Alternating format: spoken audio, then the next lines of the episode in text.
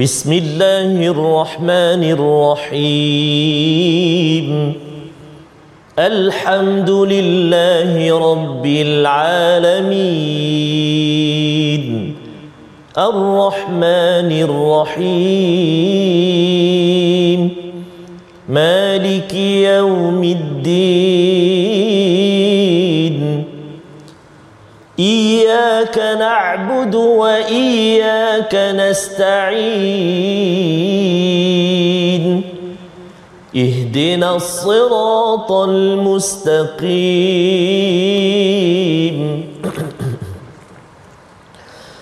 صراط الذين أنعمت عليهم غير المغضوب عليهم ولا الضالين.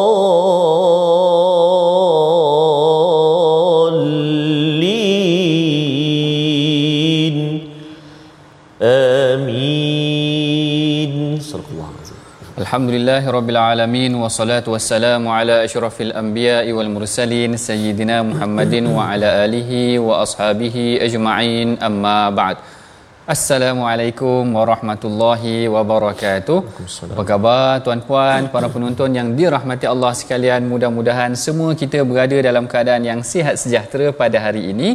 Kita bertemu lagi dalam rancangan My Quran Time baca, faham dan amal yang mana kita akan meneruskan lagi tadabbur pengajian kita, penerokaan kita terhadap ayat-ayat Al-Quran. Dan seperti biasa bagi memberkati pengajian kita pada hari ini mari sama-sama tuan-puan kita mulakan dengan bacaan doa ringkas. Subhanaka la ilma lana illa ma 'allamtana innaka antal alimul hakim Rabbi zidni ilma. Mudah-mudahan Allah Taala menambahkan ilmu kita pada hari ini lagi insya-Allah. Baik. Seperti biasa saya tidak keseorangan pada hari ini bersama dengan kita ah, tokoh kori kita yang tidak asing lagi iaitu Ustaz Tarmizi kita. Apa khabar Ustaz? Alhamdulillah Al-Fadhil Prof Syah ya. Alhamdulillah. Nampak handsome Ustaz Tarmizi hari ini. Begitu juga. Allah uh, Akbar. Dia balas balik kerja dia tu. Baik.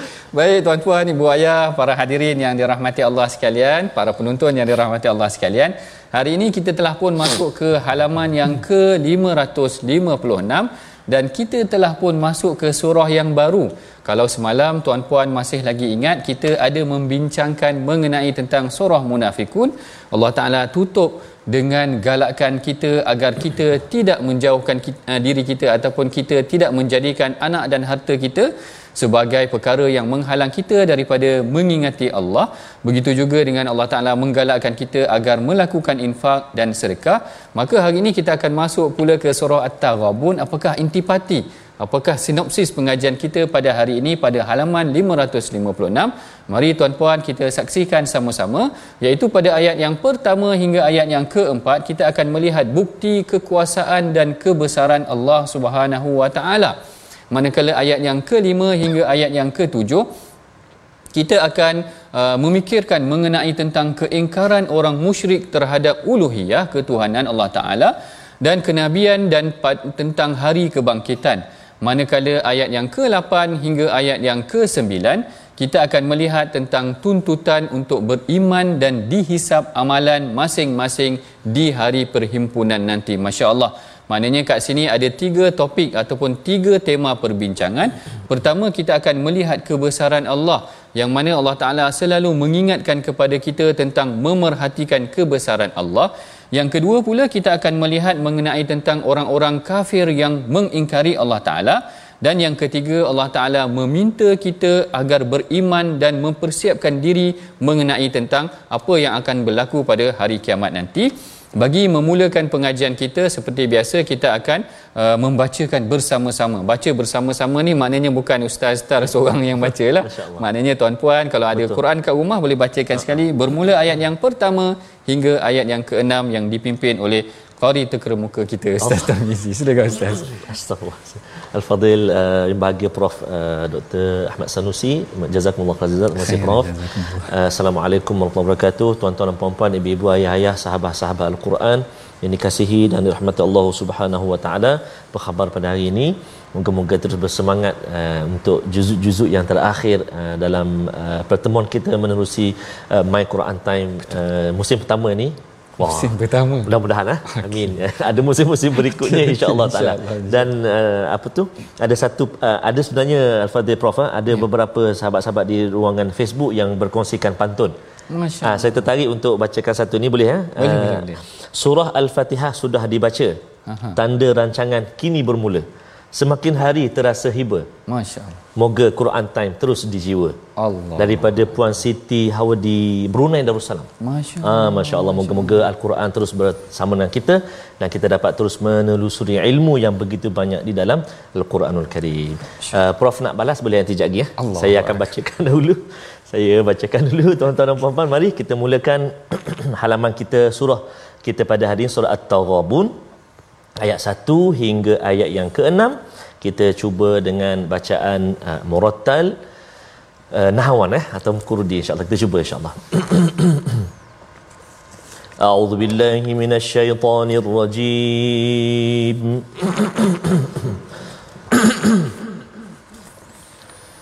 Bismillahirrahmanirrahim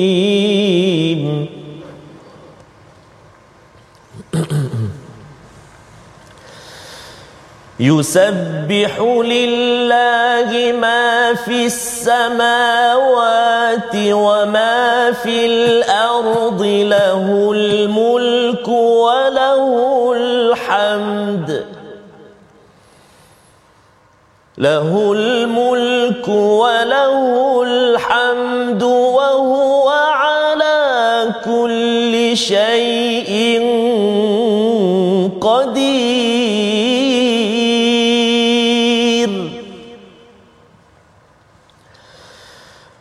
هو الذي خلقكم فمنكم كافر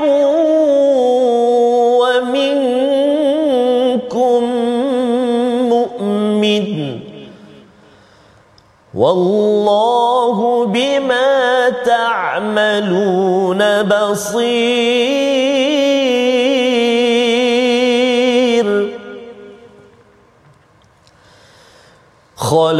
السماوات والأرض بالحق وصوركم فأحسن صوركم وإليه المصير.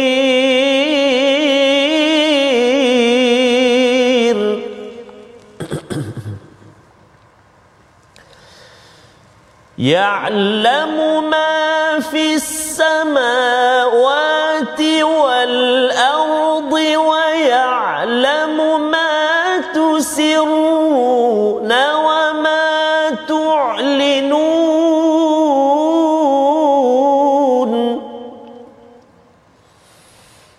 والله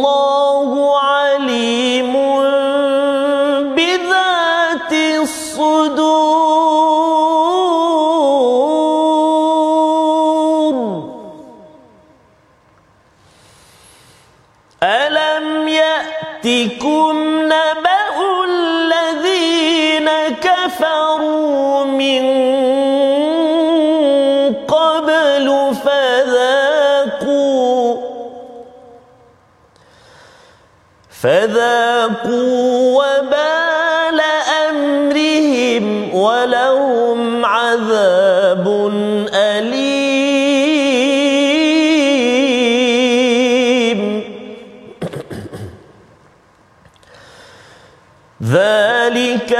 بأنه كانت تأتيهم رسلهم بالبينات فقالوا فقالوا أبشر كفروا وتولوا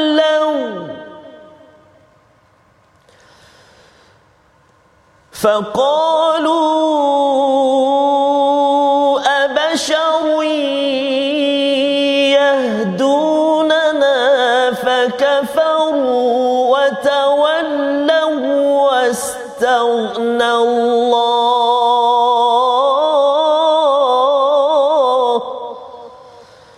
والله غني حميد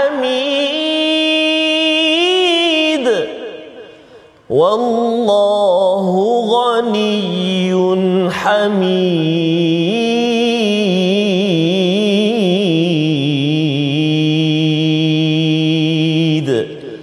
صدق الله العظيم Sadaqallahul Azim. Ayat yang pertama Allah Taala berfirman, segala yang ada di langit dan yang ada di bumi sentiasa mengucap tasbih kepada Allah. Baginya lah kuasa pemerintahan dan baginya lah segala pujian dan dia maha berkuasa atas tiap-tiap sesuatu. Tuan-puan yang dirahmati Allah sekalian, kalau kita perhatikan pada ayat yang pertama, seperti surah-surah yang sebelum ini Allah memulakan dengan tasbih. Allah Ta'ala memulakan dengan membersihkan, menyucikan jiwa dan zatnya itu tadi yang mana dia menyebutkan bagaimana seluruh makhluk bertasbih pada hakikatnya. Iaitu menceritakan tentang bagaimana kalau kita tengok dalam suratul Jumu'ah sebelum ini juga lafaz tasbih digunakan dalam bentuk fi'lul mudhari' iaitu fi'lul mudhari' ini adalah menunjukkan berlakunya perlakuan para makhluk sentiasa bertasbih. Ha yusabbihu itu membawa maksud sentiasa bertasbih. Sebab tu dalam al-Quran Allah Taala berfirman wa in min syai'in illa yusabbihu bihamdihi walakin la tafqahuna tasbihahu. Iaitu setiap sesuatu itu bertasbih menyucikan Allah Taala tetapi kita tidak sedar para makhluk bertasbih. So. kalau kita tengok maknanya jamadat batu-batu pohon-pohon semua bertasbih yang telah kita ceritakan bagaimana Nabi Daud itu sehinggakan dengan jibal maknanya dengan bukit-bukit gunung ganang semuanya bertasbih kepada Allah Taala. Lafaz fi'il mudhari' ini menunjukkan tentang lafaz ianya berlaku secara konsisten sedangkan lafaz dalam surah yang sebelumnya surah Saf dan surah Al-Hadid dia menunjukkan sabbahalillah. Bila sabbahalillah ada fi'il madhi di situ menunjukkan Allah Taala ni telah suci disucikan zatnya sebelum lagi ada kejadian apa-apa kejadian makhluk tersebut.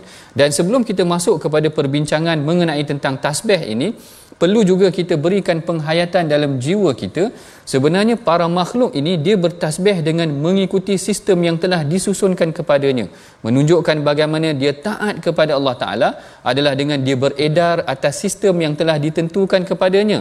Begitu juga dengan kita sepatutnya bagi kita menyucikan zat Allah kita hendaklah men, apa taat kepada perintah Allah atas sistem yang telah Allah Taala tentukan buat diri kita. Jangan kita melanggar perintah Allah kerana ayat kedua nanti menceritakan tentang sikap orang kafir yang kufur kepada Allah Taala yang melanggar ketentuan yang telah diberikan oleh Allah Taala. Dan sebelum kita masuk kepada ayat yang kedua sebelum saya terlupa bahawa bagaimana sebenarnya biasanya kita cerita dahulu tentang biodata surah. Oh, ha iaitu tentang uh, background surah ini iaitu menurut al-Imam Ibn Ashur surah At-Taghabun ini memang satu-satunya lafaz ada dalam Quran iaitu lafaz Taghabun.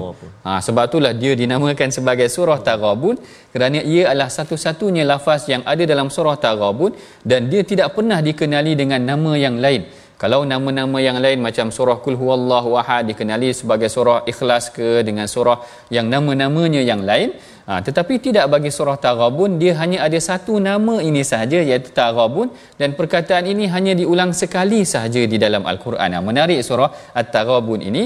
Dan uh, perbincangan mengenai tentang di mana ataupun bila dia diturunkan berlaku sedikit perselisihan.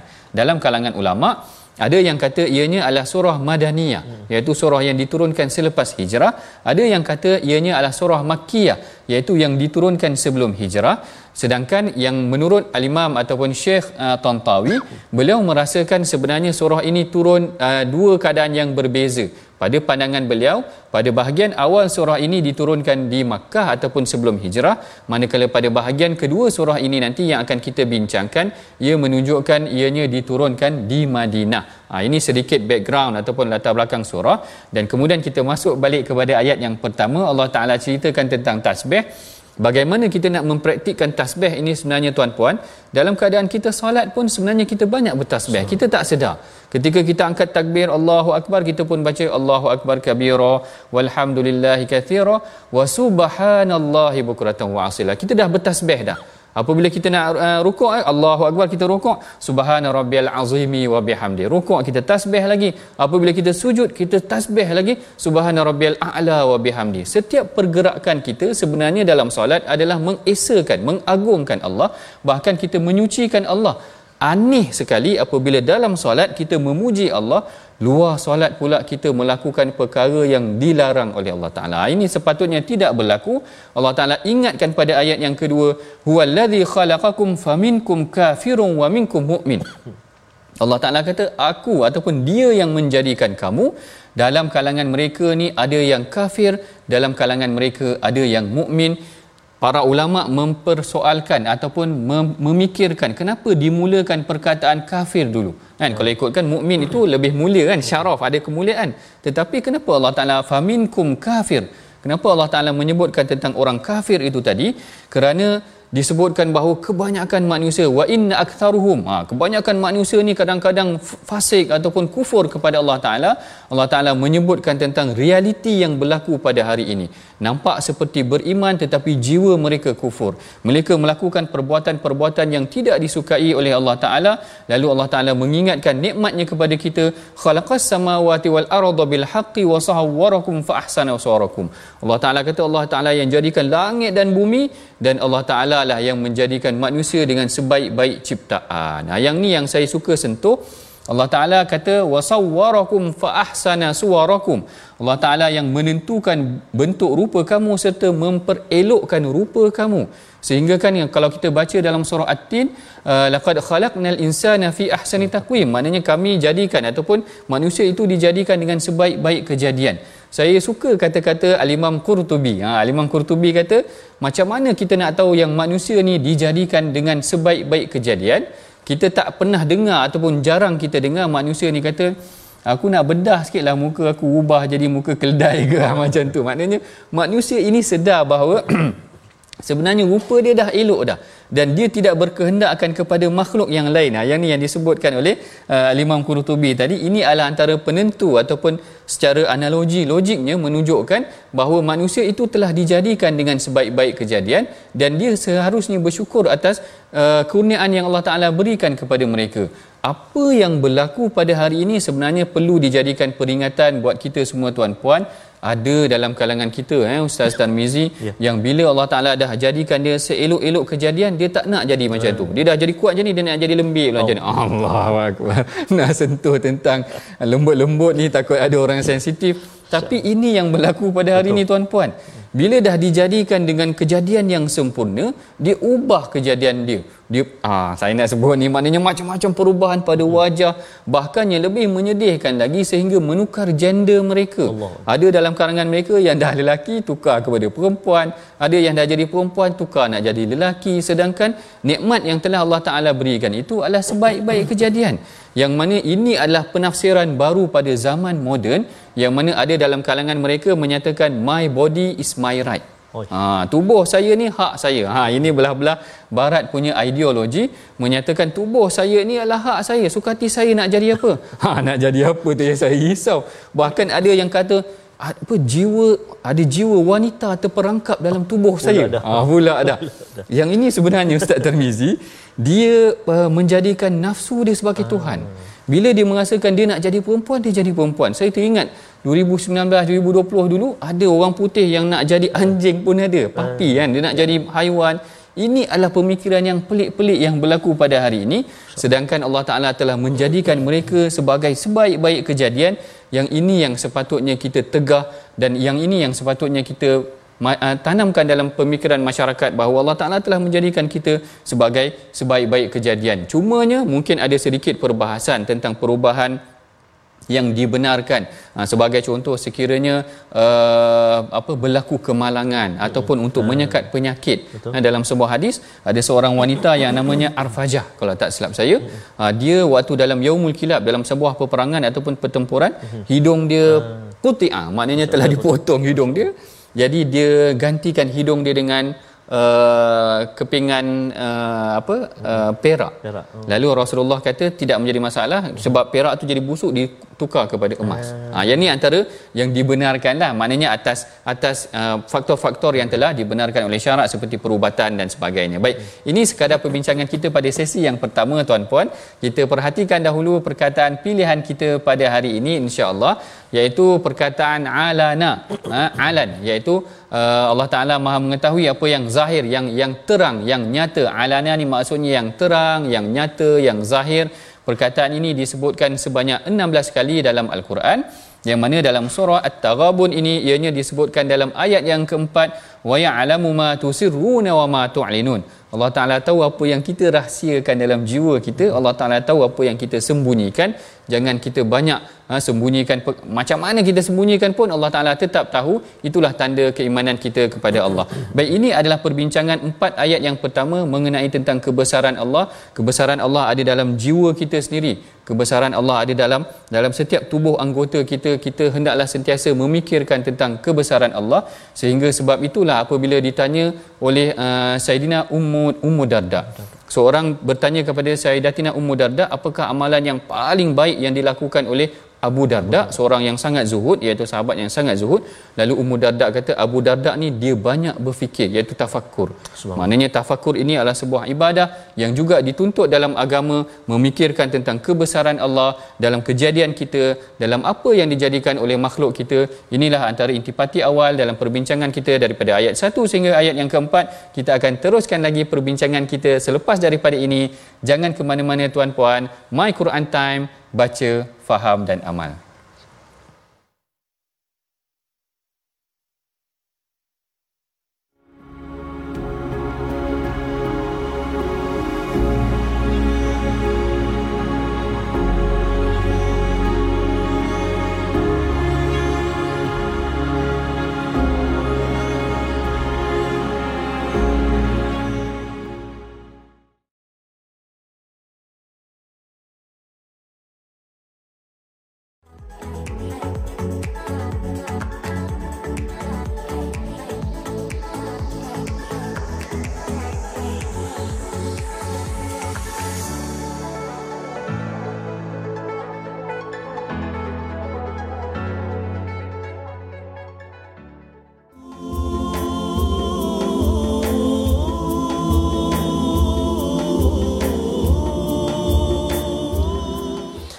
Dan uh, seperti mana yang kita belajar tadi kita dengar kita sama-sama ikuti uh, kupasan uh, al-fadil prof uh, bercerita tentang uh, bertasbih uh, yusabbihu lillahi ma fis samawati wa ma fil ard.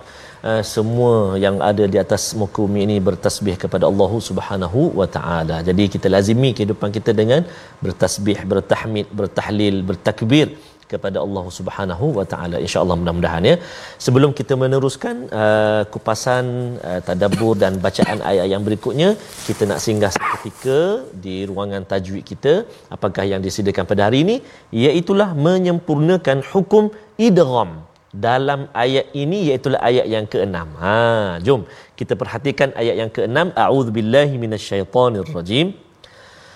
ذلك بأنه كانت تأتيهم رسلهم بالبينات صدق الله العظيم إلى آخر آيات kalimah fokus kita iaitu pada kalimah kanat ta'tihim ada dua huruf ta yang bertemu dekat situ kanat ta'tihim ta yang pertama tak berbaris ta yang kedua berbaris. Jadi masukkan bunyi ta itu jadi satu-satu ta aja jangan baca kanat tak ada bunyi ta tak ada. Dia terus masuk kepada ta yang kedua. Kanat ta'tihim kanat ta'tihim tapi ini contoh saya tunjuk tu dengan gerak lambat lah. Kanat ta'tihim jangan pula masa kita baca tu kita macam terberhenti pula Prof ha? Dia macam uh, macam apa saktah pula contoh dia baca eh, zalika bi annahu kanat ta'ti jangan macam tu ha, teruslah bacaan cumanya masukkan ta yang pertama tu ke dalam ta yang kedua sama sifat sama makhraj nama dia jemput tuan-tuan dan puan-puan, ibu-ibu dan ayah-ayah sekalian untuk berkongsikan apakah nama dia? Mutajanisain ke? Kan? Uh, mutamathilain ke? Uh, mutaqaribain ke? Ah banyak ah. Jadi kongsikan jawapan dekat sini ya. Uh, clue dia makhraj sama, sifat sama. Masukkan uh, huruf yang pertama ke dalam huruf yang kedua yang berbaris.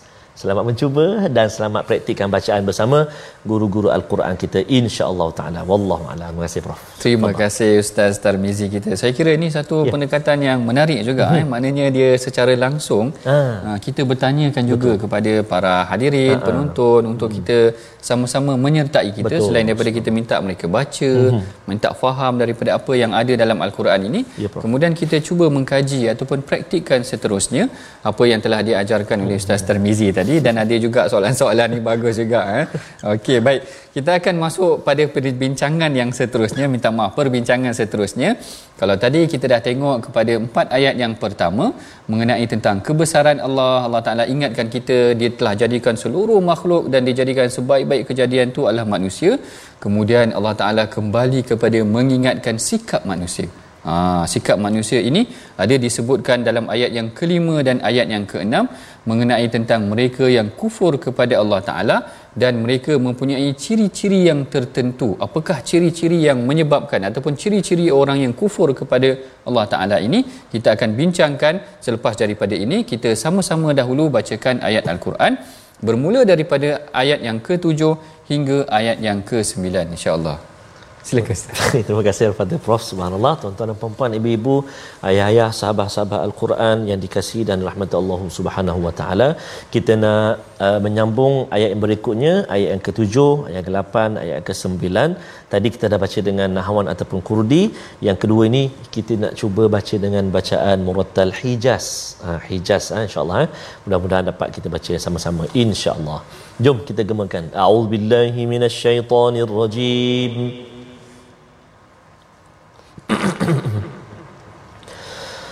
زعم الذين كفروا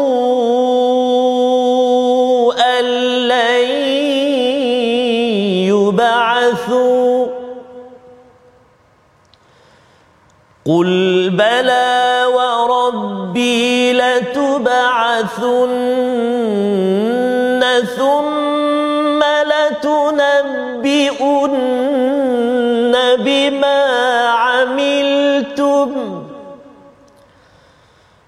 وذلك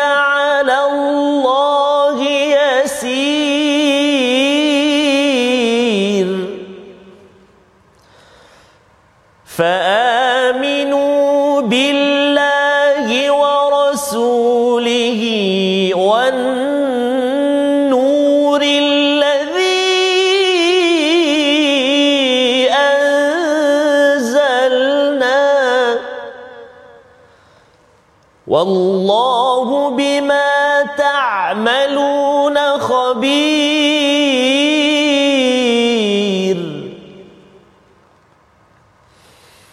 يوم يجمعكم ليوم الجمع ذلك يوم التغابن. ومن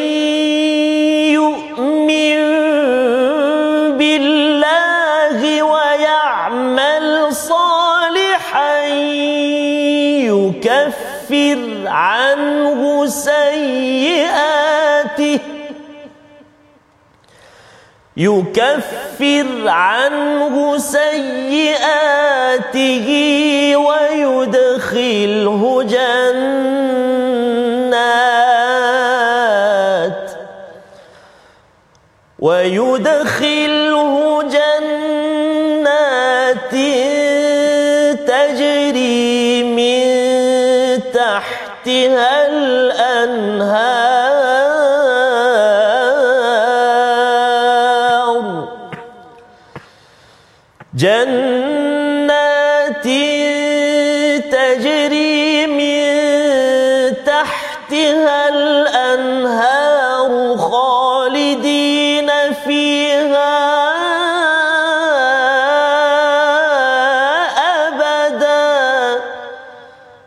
ذلك الفوز العظيم.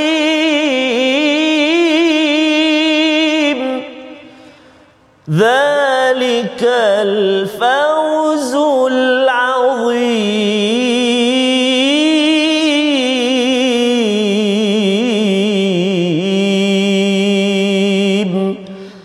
صدق الله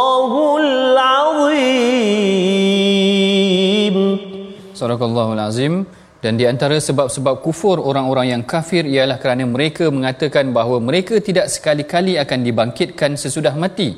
Katakanlah wahai Muhammad, demi Tuhanku, kamu akan dibangkitkan kemudian kamu akan diberitahu tentang segala yang kamu lakukan. Ayat yang ketujuh ini sebenarnya mengingatkan kepada kita tentang bagaimana sikap orang kafir? Ada beberapa ciri yang disebutkan oleh Allah Taala dalam ayat ataupun dalam halaman yang ke-556 ini. Yang mana kalau kita tengok pada ayat yang ke-6 sebelum sedikit tadi mereka mempertikaikan Rasulullah. Zalika bi annahu kanat ta'tihim rusuluhum bil bayyinati faqalu abasharu yahdunana. Mereka mengatakan eh takkan manusia yang datang berikan hidayah kepada kami? Ha, itu yang pertama. Sikap mereka yang rugi yaumut taghabun ini adalah mengenai tentang hari kerugian. Manusia yang rugi ada dua sifatnya yang disebutkan oleh Allah Taala dalam ayat yang ke-6 dan ayat yang ke-7 sifat orang yang rugi yang pertama mereka mempertikaikan Rasulullah. Dan sifat yang kedua yang disebutkan dalam ayat yang ketujuh yang baru sahaja kita bacakan tadi za'amal ladina kafaru an la yub'athu iaitu orang-orang kafir ini merasakan mereka tidak akan dibangkitkan. Jadi di sini ada dua ciri orang yang rugi yang disebutkan oleh Allah Taala. Yang pertama mereka mempertikaikan Rasulullah. Yang kedua mereka tidak beriman pada hari akhirat. Yang pertama tu tadi mempertikaikan Rasulullah ni Quraisy datang dengan pelbagai taktik dengan pelbagai teknik untuk mem- memperolokkan Rasulullah, mempertikaikan Rasulullah. Mereka berbincang dengan Al-Walid Ibn Al-Mughirah, tokoh Quraisy yang antara yang terkemuka, yang pakar dalam bidang syair dan sebagainya. Beliaulah yang meletakkan keputusan untuk menyifatkan Rasulullah ini sebagai orang yang gila.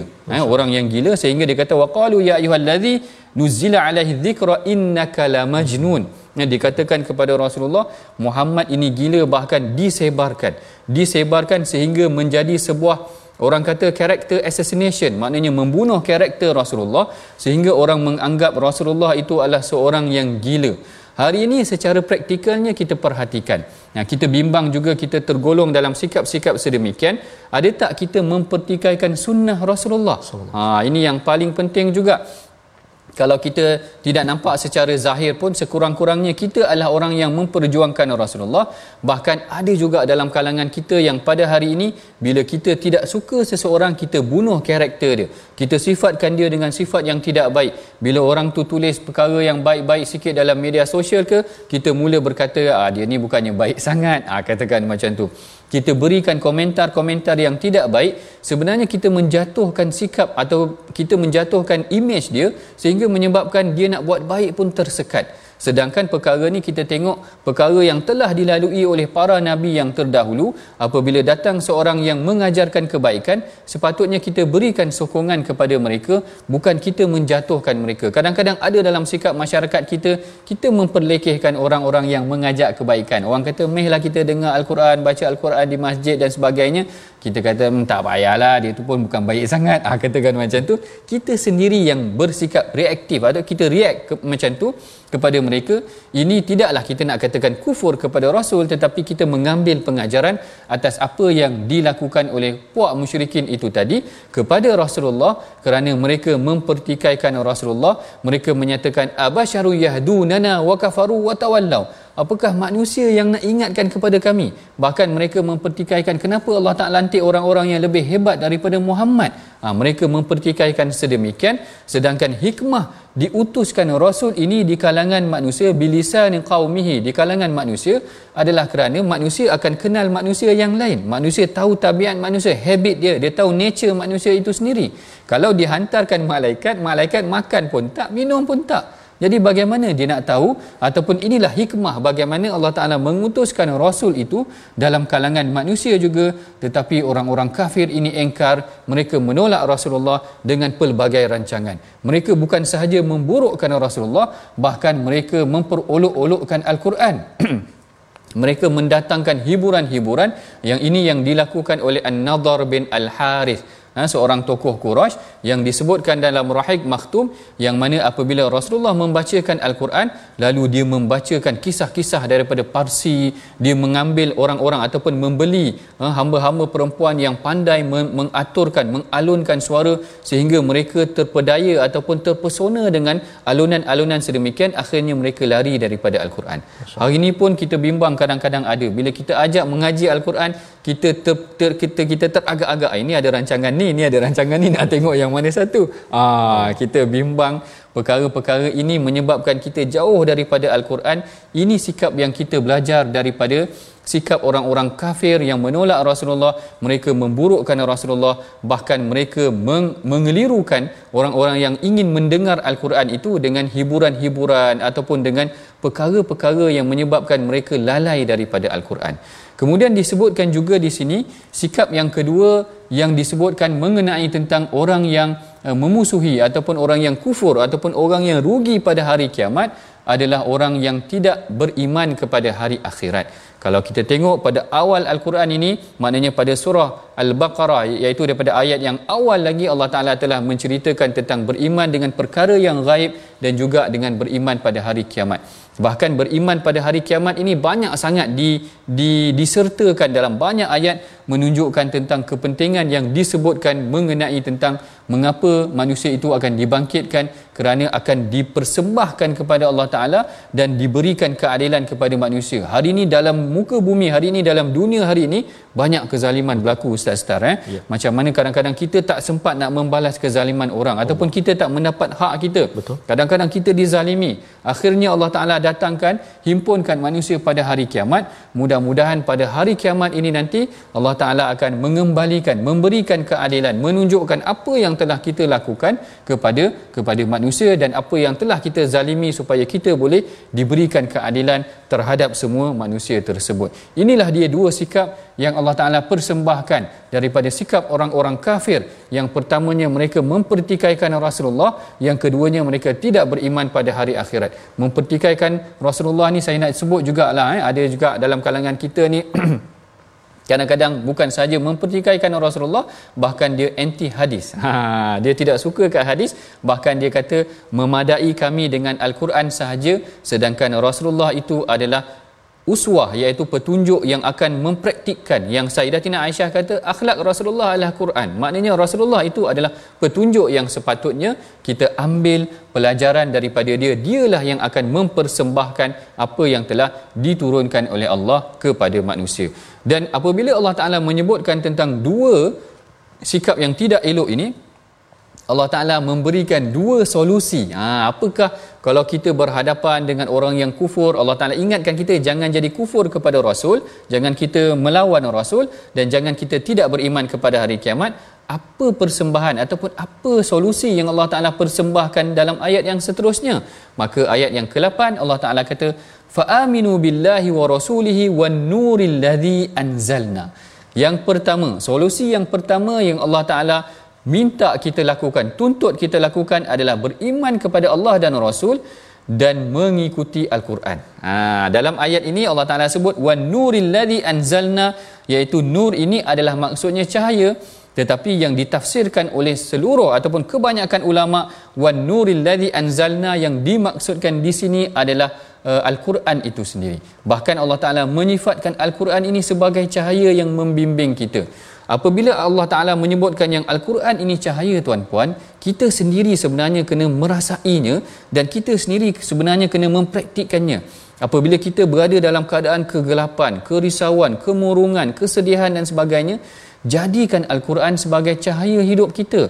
Bila kita berada dalam keadaan sedih, jadikan Al-Quran ini sebagai petunjuk buat hidup kita, kita baca Al-Quran Ha, maknanya kita cari petunjuk di dalam Al-Quran. Kita merasakan kita hidup kita tidak ada petunjuk, maka jadikan Al-Quran sebagai pembimbing kita. Allah Taala menyifatkan Al-Quran ini sebagai cahaya yang akan membimbing jiwa kita dan kita dah tengok berapa ramai orang-orang yang sebelum ini tidak beriman ada dalam kalangan kita yang sekeliling kita. Bahkan ada juga yang kita jemput eh Ustaz Tarmizi yang datang mereka menceritakan para muallaf saudara-saudara kita yang menceritakan tentang bagaimana apabila dengar al-Quran mereka rasa seronok. Ini datang hadirnya kerana mereka jiwa mereka bersedia untuk menerima al-Quran. Kadang-kadang kita ni join sahaja baca al-Quran tetapi jiwa kita kadang-kadang tak terbuka ataupun tak bersedia untuk menerima al-Quran tak boleh juga. Maknanya kita kena tekad untuk menjadikan al-Quran ni sebagai petunjuk dan panduan buat diri kita. Ini pertama perkara yang diperingatkan oleh Allah taala dan inilah yang diajarkan oleh Rasulullah kepada para sahabat. Jadikan al-Quran itu sebagai petunjuk. Para sahabat tidak lekang daripada harian mereka membaca al-Quran sekurang-kurangnya mereka berusaha untuk membaca sehari al-Quran menjadikan mereka sebagai cahaya dalam kehidupan mereka membimbing mereka untuk menuju ke jalan yang benar. Manakala perkara yang kedua kalau pertama tadi Allah Taala kata fa aminu billahi wa rasulihi wan nuril ladzi anzalna beriman kepada Allah dan Rasul dan ikut al-Quran yang telah kami turunkan. Yang kedua Allah Taala kata wa man yu'min billah wa ya'mal salihan yukaffir anhu sayyi'atihi Tengok bila mana Allah Taala sebutkan tentang beriman kepada hari akhirat, kemudian Allah Taala menceritakan supaya tu, ikutlah petunjuk Al-Quran, maka Allah Taala ingatkan juga wa man yu'min billah, siapa yang beriman kepada Allah Taala wa ya'mal salihan. Maknanya kena lakukan amal soleh juga. Ha, jangan sekadar kita duduk baca dan sebagainya. Tetapi amalan tu tak datang pula. Maknanya sebab tu kita kita katakan dalam tema kita my Quran time ni baca faham amal. Maknanya kena amal lah. Apa yang telah diajarkan dalam Al-Quran bila diminta untuk supaya banyakkan bertasbih kita banyakkan bertasbih pada pagi hari subhanallah bihamdihi subhanallahil azim ha, maknanya kalau kita diminta untuk ikut petunjuk Rasulullah kita ikut petunjuk Rasulullah bukan mempertikaikan petunjuk Rasulullah bahkan bukan mempertikaikan Al-Quran.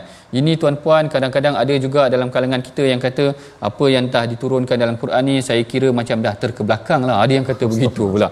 Ada yang kata dah dah dah tak mengikuti eh, apa arus zaman lah. Saya kira ini adalah satu dakwaan yang tidak tepat. Petunjuk yang diberikan oleh Allah Ta'ala dalam Al-Quran adalah sesuai pada setiap zaman. Bukan sekadar Allah Ta'ala mengingatkan kita agar mengikuti Al-Quran tetapi mengamalkannya. Bab amal ni mungkin agak payah sikit tetapi sekurang-kurangnya kita berusaha. Allah Taala kata yauma yajma'ukum liyaumil jam'i dzalika yaumut taghabun. Oleh itu Allah Taala kata beringatlah masa Allah menghimpunkan kamu pada perhimpunan iaitu untuk menerima hari pembalasan. Itulah hari di mana masing-masing nampak kerugiannya. Perkataan taghabun ini yang dihuraikan oleh Syekh Tantawi taghabun ini adalah khusran kerugian. Maksudnya adalah kerugian. Hari kiamat nanti itulah antara hikmah dibangkitkan semula manusia. Kita nampak kerugian apa yang telah kita lakukan di muka bumi ini. Itulah Allah Taala kata hari yang akan dihimpunkan manusia hari itu manusia akan nampak kerugian masing-masing. Melainkan orang yang tadi mengikuti al-Quran dan kemudian wa ya'mal salihan yukaffir anhu sayyiatihi wa yudkhilhu jannat Ha, maknanya Allah Ta'ala cerita orang yang selamat adalah orang yang mempersiapkan dirinya dengan amal soleh. Maknanya tuan-puan, hari ini kita dah kena prepare dah untuk mempersiapkan ayat uh, mempersiapkan diri kita maka kita hendaklah uh, mempersiapkan dengan amalan-amalan diri kita dan bagi kita nak memulakan ataupun tak untuk kita menguatkan lagi keyakinan kita terhadap al-Quran kita sama-sama tuan-puan bacakan semula ayat yang ke-7 daripada surah at-taghabun ini insya-Allah. Baik terima kasih kepada prof eh. Uh, sebab dalam ayat yang ketujuh ada dua kalimah yang perlu kita beri perhatian la tub'athunna dengan la tunabbaunna uh, dua kalimah ataupun uh, sifat yang orang kafir yang perlu kita jauhi jom kita baca sekali lagi insyaallah auzubillahi minasyaitonirrajim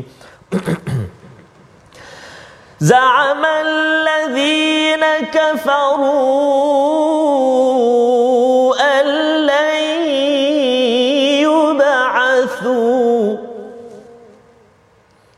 قل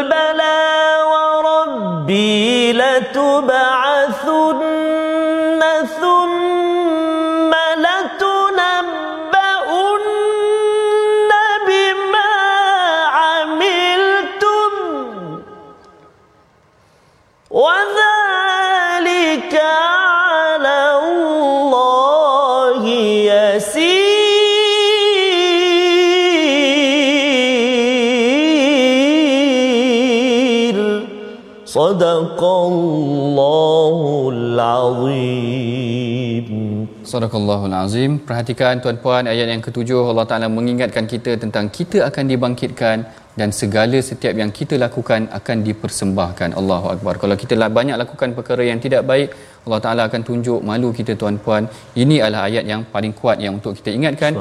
Mari sama-sama tuan-puan kita masuk kepada resolusi. Apakah yang boleh kita lakukan daripada pengajian kita pada hari ini?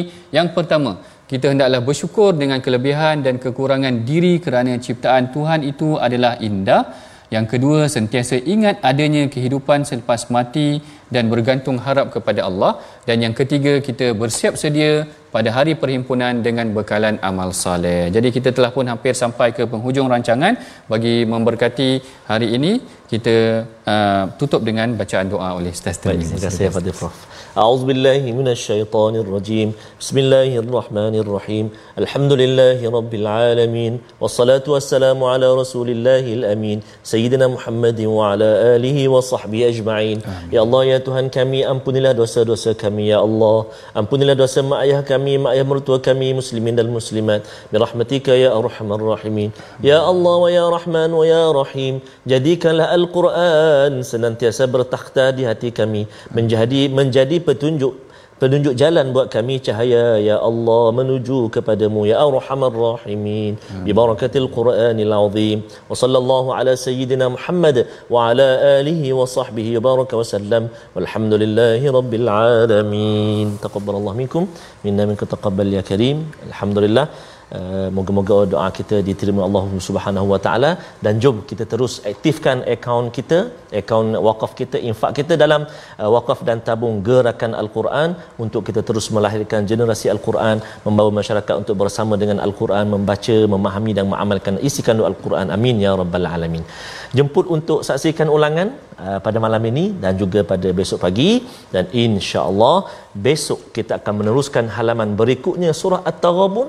Jadi uh, pastikan temu janji anda dengan My Quran Time. Baca, faham dan amal. Terima kasih Prof. Yes. Assalamualaikum warahmatullahi wabarakatuh.